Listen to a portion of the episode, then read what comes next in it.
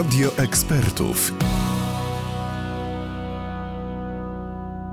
Dzień dobry, witamy Państwa serdecznie ze słonecznej e, Sośnicy. Znajdujemy się na ogródkach e, działkowych Dalia. Naszym gościem jest nieprzypadkowo pan pszczelarz Bolesław Skoczylas z- z Pasieki Gucio. Dzień dobry. Dzień dobry Państwu, dzień dobry Pani.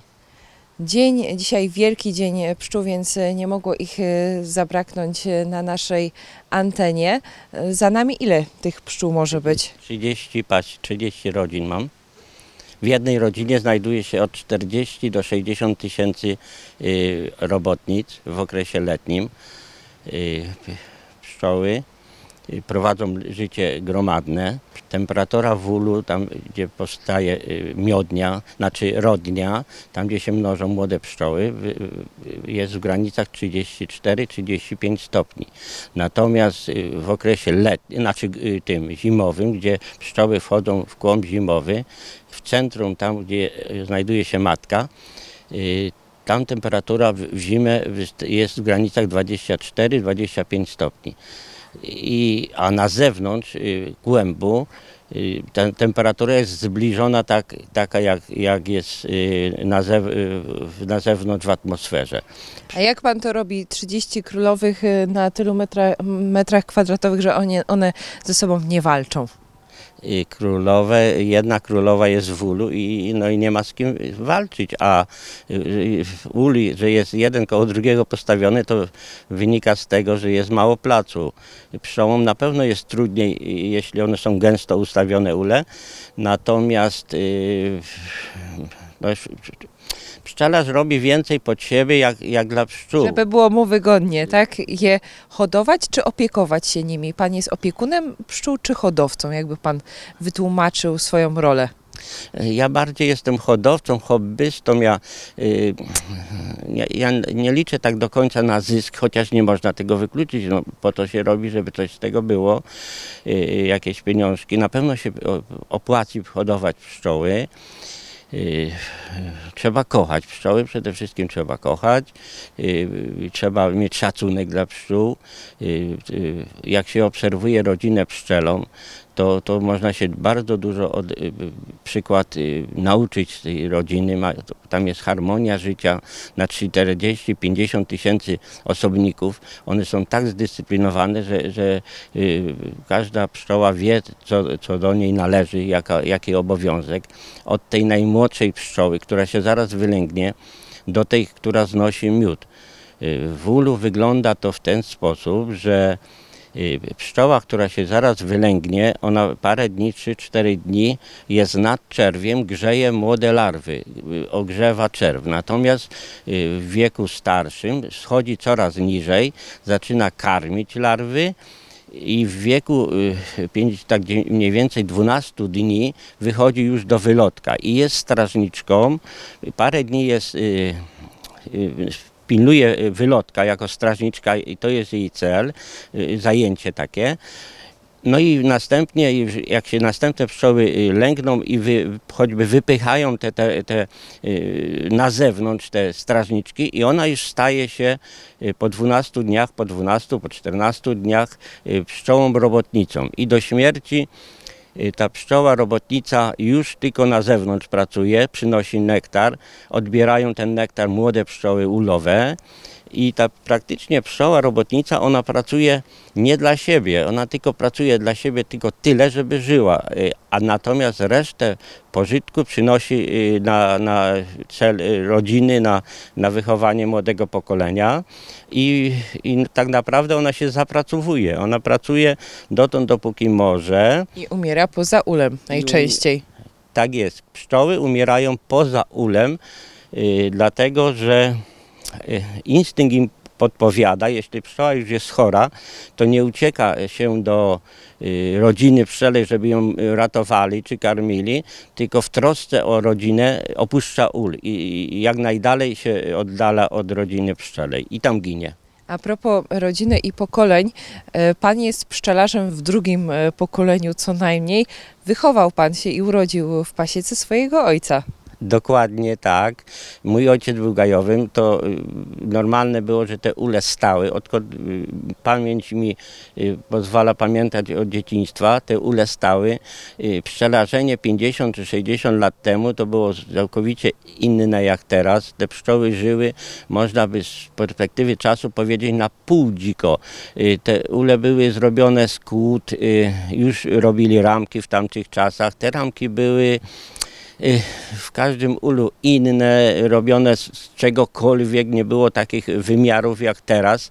Y, No ale już się zaczynały takie ramki, y, wtedy wchodziły ule warszawskie poszerzane y, i, y, no i tak te pszczoły były. No.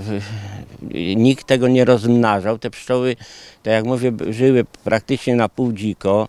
W okresie czerwca następowało rojenie się pszczół.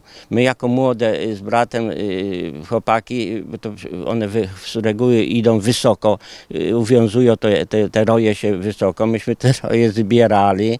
No i w ten sposób tak człowiek trochę nabył praktyki z, ty, z tymi po prostu pszczołami. Obył się, bo to trzeba się obyć z tymi pszczołami, polubić te pszczoły. Yy, No i tak to w dzieciństwie było. I później w latach, y, na początku lat 90. pojawiła się tutaj ta pasieka w Sośnicy już pań, pana, No pasieka własna. Yy, Tak jest, no, pani, skończyłem szkołę, założyłem rodzinę, yy, kupiliśmy sobie działkę i gdzieś mi się obudził taki instynkt nabycia pszczół. Była okazja, taki z- zmarł yy, taki pszczelarz, znałem go, starszy pan i od tej zmarłej, od, od wdowy zmarłego tego pana nabyłem dwie rodziny i od tamtej pory już po prostu na, na własny, y, jak to można nazwać, na własne potrzeby, na własne, dla własnego y, hodowałem te pszczoły dla, dla siebie, dla tego. Y, No i, i nabywałem coraz bardziej y, wiedzy, bo tej wiedzy z początku człowiek nie miał tyle, wie pani, to nie te... Nie było takich kursów jak teraz są dostępne. Dokładnie, nie było, chociaż y, jak te, no już miałem te dwie rodziny, za, zapoznałem takiego pana z Zabrza, pana Zenona Szałapaka, w tej chwili jest zasłużonym prezesem Koło Śląskiego Związku Pszczelarzy, a był prezesem w Zabrzu, Zabrzańskiego Koła Pszczelarzy i zapisałem się do tego koła. Od niego bardzo dużo się nauczyłem, jest to człowiek bardzo solidny, y, nie szczędził wiedzy, y, wskazówek, od niego y, dużo po prostu wiedzy wchłonąłem. Nawet do tego stopnia, bo on w tej chwili już ma pod dziew- 90 lat, w tej chwili ma dwie rodziny, pomagam mu te rodziny trzymać, bo już mało, słabo po prostu ze wzrokiem już ma kłop- kłopoty. Dostałem od niego ramki hodowlane Jentera, które to, te ramki y, trochę pieniążków kosztują. No i zacząłem hodować y, dla siebie matki pszczele, a następnie dla znajomych, no i teraz hoduję na całą Polskę już. No tak, y, pytanie o tą wiedzę, jak to jest z tymi pszczelarzami? Państwo chętnie się dzielą tą wiedzą z młodszymi pokoleniami, nie traktujecie się jako no, poten, y, potencjalni wrogowie, no skoro ten będzie miał dobrze, będzie miał ule, będzie miał miód, no to ja już tego miodu, krótko mówiąc, mniej sprzedam. Czy tak się postrzegacie czasem? Y, Nie, no może są jakieś sporadyczne y, tam y, gdzieś przypadki, że któryś z pszczelarzy nie jest chętny się dzielić wiedzą. Ja nie należę do tych. Ja co po prostu wiem, co, co zdobyłem wiedzy, to z chęcią się dzielę, bo ja wiecznie też żył nie będę i, i chęcią robię odkłady, sprzedaję młodym pszczelarzom, y, daję im wskazówki, jak te odkłady pilnować, jak y, pielęgnować się tymi odkładami. No i to wie pani, no, trze- trzeba być, patrząc na rodzinę pszczelą, y, to trzeba być człowiekiem uczciwym. Y, Mówi Pan o nauce, czy, czy ewentualnie co Pan się nauczył od pszczół? Czego one Pana nauczyły? Ojejku, no od pszczół do pokory, pokory. Y, y, przeglądając rodzinę pszczeląc, patrząc jak one pracują, jaki tam jest, jaka jest harmonia życia tych pszczół w, w, w tej rodzinie pszczelej, no to jest coś wspaniałego, to, to tylko trzeba brać przykład. Ja tak żartobliwie mówię, jakby był taki porządek, y, ten porządek, który się znajduje w rodzinie pszczelej, przenieść na, na grunt ludzi, no to sobie żyjemy wspaniale. Nie trzeba by było W sądu. krainie miodem płynącej. Dokładnie, dokładnie tak. Y, Chociaż y, w rodzinach pszczelich jest porządek, ale tam są i zasady, tam jest hierarchia, y, po prostu. No ale, ale po prostu dzięki temu one tak, tak wspaniale pracują. Ale y, no, cały czas mówimy, że o pozytywach, ale też y, pojawiają się takie no, negatywne czynniki, które krótko mówiąc pszczołom e, szkodzą. Mam tutaj na myśli jakieś właśnie takie he, chemikalia i zanieczyszczenia powietrza. No i też powiedzmy sobie szczerze, że pszczoły mogą chorować, mają takie swoje choroby. Pan też jest e, specjalistą chorób e, pszczół. Co właśnie im może dolegać? Jak ewentualnie później my jako ludzie możemy im pomagać?